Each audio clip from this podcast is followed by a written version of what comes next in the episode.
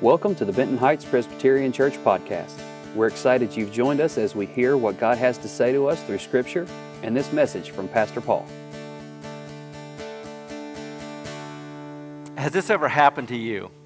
You're driving on a straight stretch of road, and all of a sudden your vehicle starts to, to drift either to the, to the right or, or to the left, uh, or worse, it starts to do that as you apply the brake. Uh, what's so concerning about that is that obviously you can veer into another car. What is it that causes your vehicle to do that? Well, it's out of alignment.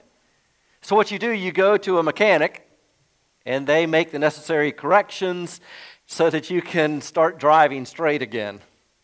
Here's the big idea churches are a lot like cars in that regard there are times that they can get out of alignment.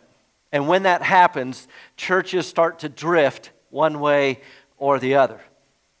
We see this in the New Testament. A guy who's like a master mechanic in the New Testament is a guy named Paul. And he writes these letters to several churches and he's telling them here's how to get back in alignment. How to get back in alignment with God's will because you're drifting. Some churches veer too far to the right. You're right. Eh, they are like ultra conservative. They're even further right of God. It's like, you know, Jesus had some rules, we need more rules. Eh, the church at Galatia was like that. So Paul has to write that letter to the Galatians. They're all about the law. And whether or not you've got to become a Jew first before you can even become a Christian. So Paul has to write that letter and make some adjustments. There's another church in the New Testament, the Corinthians. Well, they are way, way, way to the left. Here in this church, it's about people getting drunk at communion. You're not going to get that chance today. This is not fermented. Just know that. Uh, or what, you know, hey, that guy over there married his mom. Paul has to write to them and reset their alignment. So the Apostle Paul is like a master mechanic and he loves these churches and, and he gets them back to where they should be. Where that brings us today is this letter he writes to the church at Colossae. That's a city. The name of the book is Colossians. And for the next three months, we're going to study together this letter written by the Apostle Paul. It's written to believers who are holding fast to the, to the right faith, but they're being threatened by false teaching. So Paul writes this letter to encourage them, and we're going to start by looking at just the first two verses. Most Bibles, if you have a Bible that has headings in sections, would just label these first two verses as greeting. But I'm going to tell you, and you're about to hear, this is much more than a Hey, how are you doing? In just these two verses, we're going to see four things you got to know if you want to grow. And if you're a new Christian, we want you to grow in your understanding of Jesus. If you're a seasoned Christian, we want you to mature in your understanding of Jesus. The exciting thing about Jesus and faith and the Bible is that it doesn't matter how old you are, how long you've been a Christian, there's always something to learn. So the first issue is you got to know who to learn from. Now, none of us are born into this world with understanding and, and, and, and, and, wisdom, and, you know, somebody had to teach us things. Somebody had to teach you how to walk and talk and read and write everything we know we learned from somebody.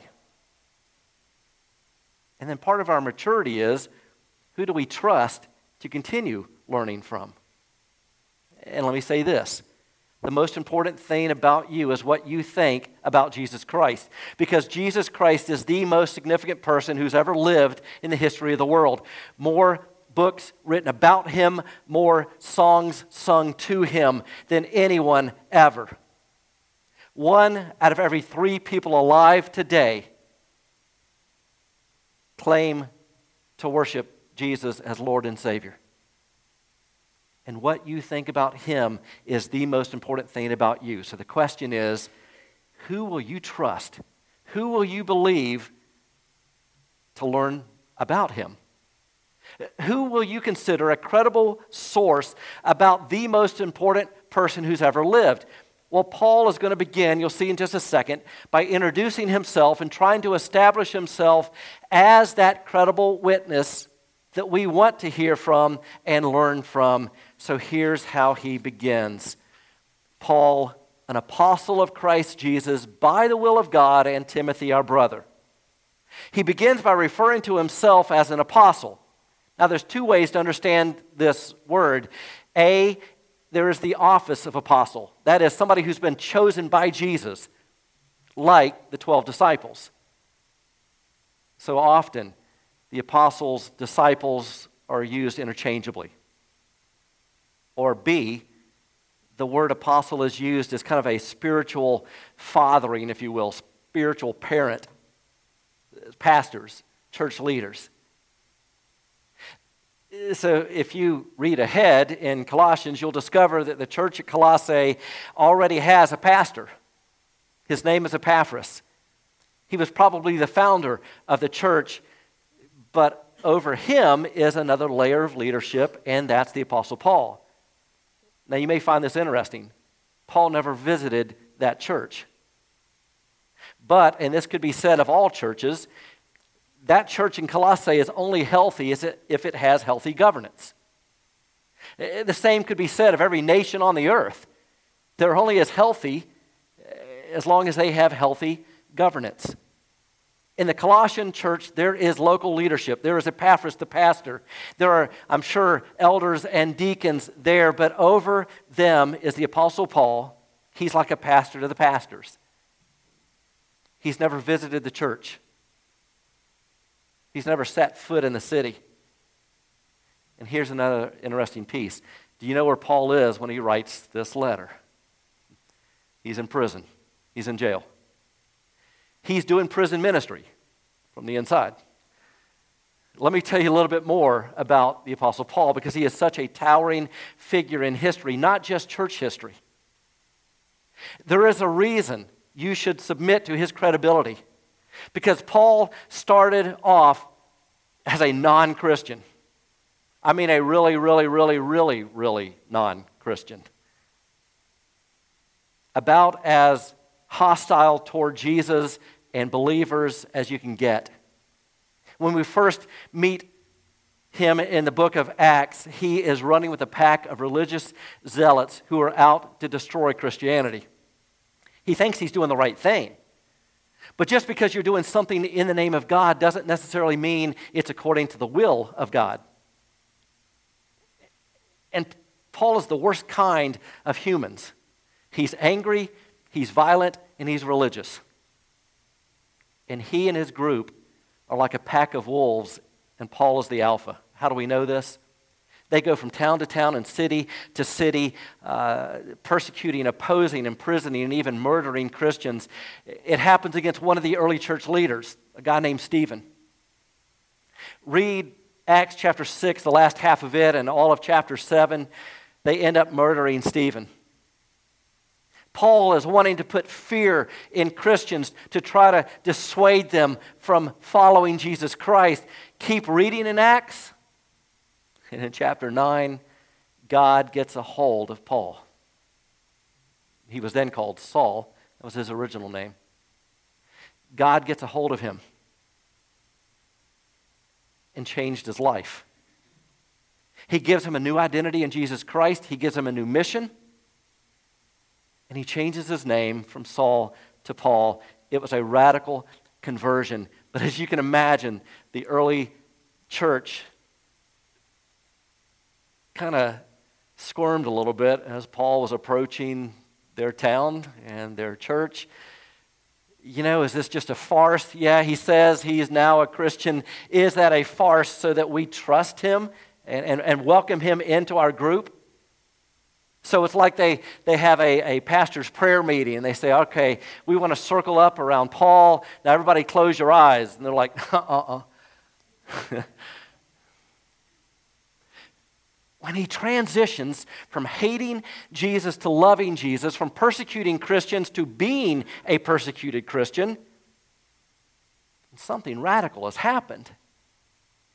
It makes him a credible authority because he was the least likely to ever know, love, and serve Jesus. Now, some people want to dismiss so much of the Bible because they think, well, it was written such a long time ago. I mean, that's archaic stuff, right? And most of the people are uneducated. Well, let me share this about Paul. Not even talking about anybody else who wrote in the Bible. Paul knew Hebrew, Greek, Aramaic, probably Latin because he was also a Roman citizen. He was incredibly articulate. He studied under the leading rabbi of his day. And we know all this from his writings. He wrote at least 13 letters in the New Testament. So he brings a tremendous amount of influence and impact. In his roughly 10 years of ministry, he walked up to 20 miles a day. And when he went into a new town, there was usually an angry mob awaiting, trying to kill him. Paul is a controversial figure. He says he bears the marks of Jesus on his back. He's been flogged.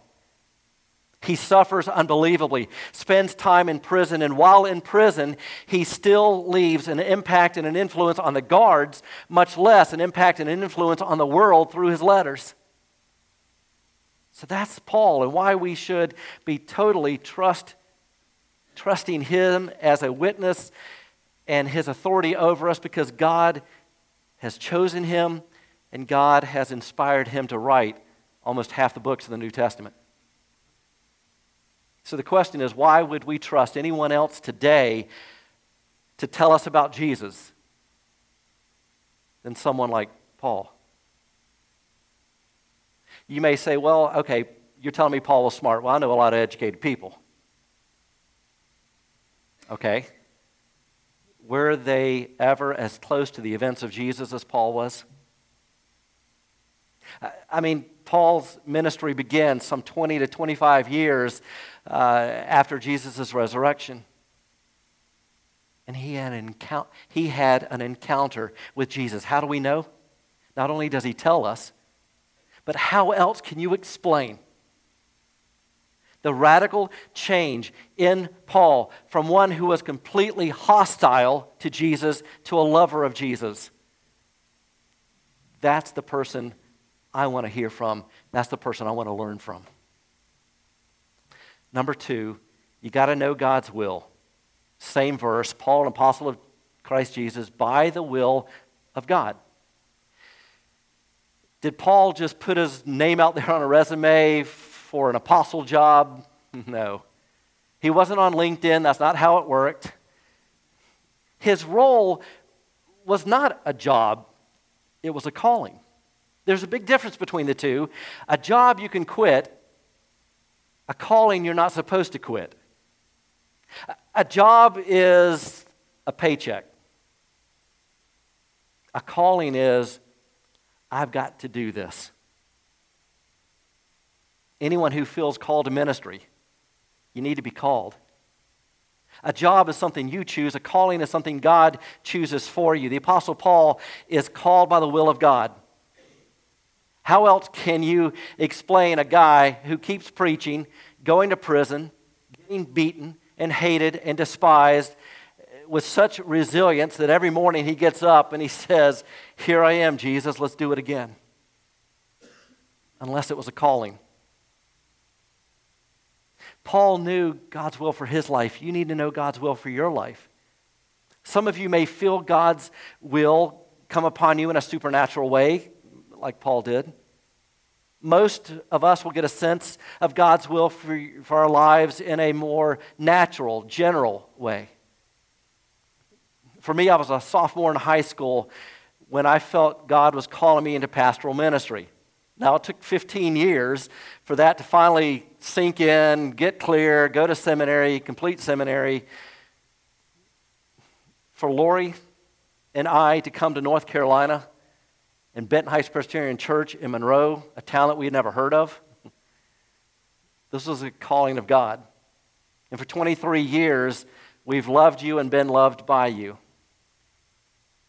While Lori has been an integral part of this with me, God has a different calling on her life. Part of that was to be married to me. Keep your stories and jokes to yourself. Part of that was being a mom. Part of that was being a pharmacist. And she gets to use that God-given, God-given calling as a pharmacist to help others. And one of her greatest loves that she's uh, always wanted to do is medical missions. And she was able to do that last year. Many of you know she went to Lebanon and, and worked with Syrian refugees there in mission, in medical missions. Lord willing, next month she's going to Guatemala to do a week uh, with another church's ministry team. You may ask, well, how do I know God's will for me? Well, first of all, the big picture is God's will comes from God's word. So, Lori is married to me. She knows God's will for her is to love me, forgive me, put up with me. If being married was a job for her, she would have given her notice a long time ago. But she gets that from the Word of God. Relationships, husband, wife, parents, children, uh, those are described in God's Word. How many of you know that a lot of what God wants for your life is contained in God's Word? You've been given a job, even if it's your calling, you've been given a job.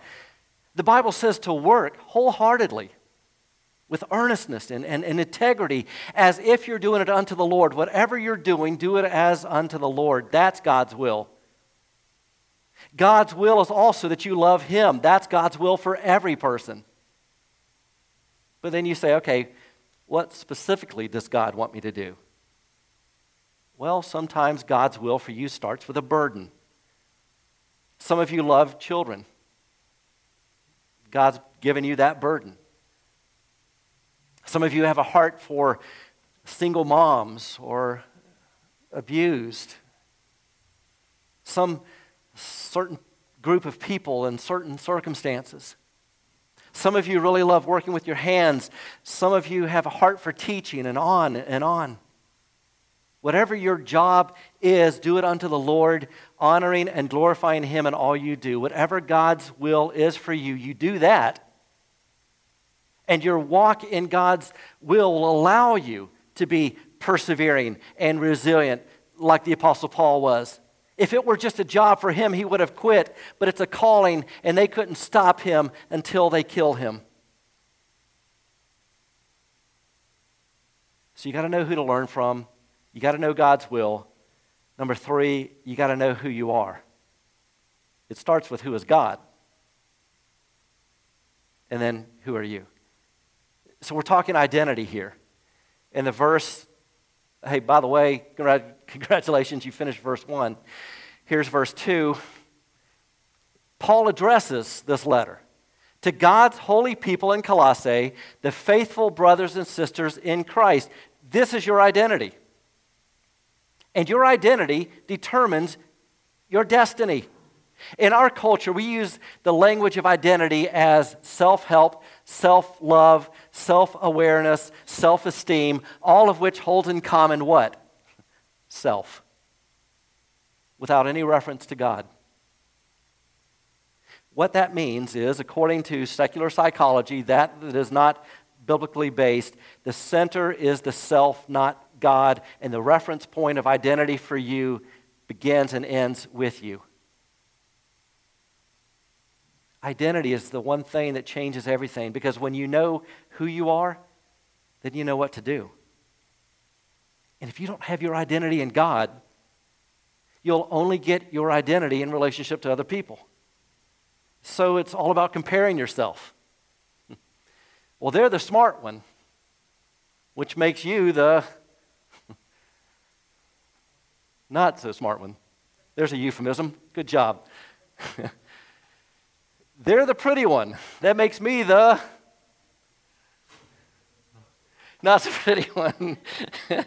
They're the successful one. That makes me the yeah, not so yeah, okay, the loser, whatever. So when we start comparing ourselves with others, your identity ends up in one of two places either pride or despair. You know, the Bible says the truth will set you free. Some of you are living in bondage to an identity that was not given to you by God. Go back to this verse. Who are you? God's holy people. Many other Bible translations uses the word saint. You are God's saints. To the saints in Colossae. Have you ever thought of yourself as a saint? Usually we think of ourselves as sinners, right? Which is true. The Bible declares that's the case for you and me. We are sinners by choice and by nature. We were born that way. Now, hear me on this. We are sinners, but that's not our true identity, that's our activity. Sin explains many aspects of your existence, but saint explains your true identity. The true identity of who you are. That's why the Apostle Paul could say in Romans 8 1, there is therefore no condemnation for those who are in Christ Jesus. So, how do you go from being a sinner to a saint? Two words. I just said it in Romans 8 1, and it's up on the screen in this one. Those two words are in Christ. That's how you go from being a sinner to a saint in Christ. That means you've given your sins over to Jesus and you've received his forgiveness, his salvation, his transformation. You see, your identity is in him. That means the, the center of our destiny, where we're headed, eh, isn't really just heaven. That's a place. Our identity is in Jesus, it's a person. You belong to Him. And Jesus has literally traded places with you on the cross. And number four, you got to know the fatherhood of God. He ends this greeting with grace and peace to you from God our Father. Here's what you need to know your relationship with God is paternal, not performance based. Most of your relationships are performance based. Your job, true or false, is performance based. You don't do your job, you don't get to keep your job. All right, what about school? Performance based? Uh-huh. Yeah, I'm seeing yes. If you don't think it is, then welcome to the fourth grade for the 13th time. What about sports? Performance based? Absolutely. We keep score. Somebody wins, somebody loses. But your relationship with God is not performance based, it's paternal. What's the difference? How many of you are fathers? What did your child do to earn the right to be called your child? Nothing what's going to stop them from being your child? Nothing. What if they run away from home and are awful? Well, then your child is a runaway, awful child who's still your child.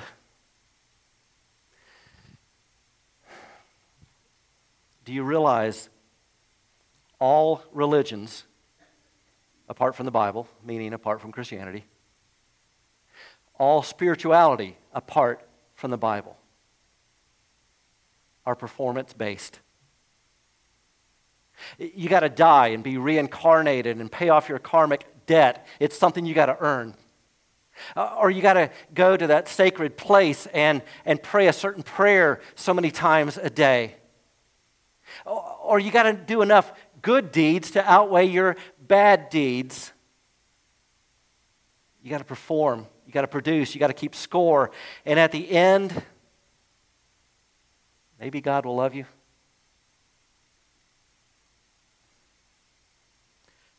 God loves you like a dad loves his kids. God loves you as a father. Maybe you didn't have a dad who gave grace. The relationship with, with him was not one that was peaceful. Grace and peace to you from God the Father. God is a Father who gives grace and peace so that you run to Him and not feel like you have to run from Him.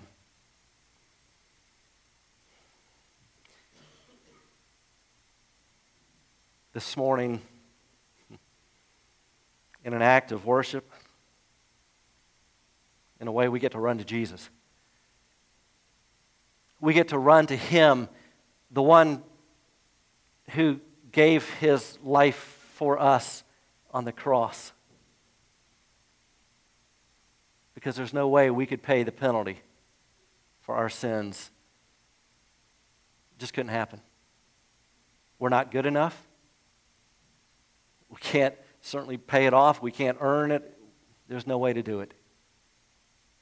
It's simply faith and trust in Him who did it for us. That's what this meal is all about. It's realizing that we are receiving the bread and the cup as Jesus to his disciples that Thursday night before the cross the next day said, This is my body and the bread which is broken for you. He took that bread, he broke it after he gave thanks, and he said, This is for you. This is my body that's going to be broken for you. And how after the supper he took a cup and pouring into it, he says, This cup represents a new covenant, my blood poured out for your sins. You see, when they celebrated the Passover together, which is what they were doing that Thursday night, that Passover meal included four cups. The third one, the one right after the meal, was the cup of salvation. It was the one that Jesus took, poured into it, said, There is a new salvation that's coming. It's my blood poured out for your sins. And then, as often as you eat this bread and you drink from this cup, you proclaim the Lord's death until he comes. Let's pray. Father, we thank you for your good news that is always speaking life to us. That's what the gospel is all about. It's about Jesus Christ. And we thank you, Lord, that you give us your hope, your grace, your peace, your strength, your forgiveness, your righteousness.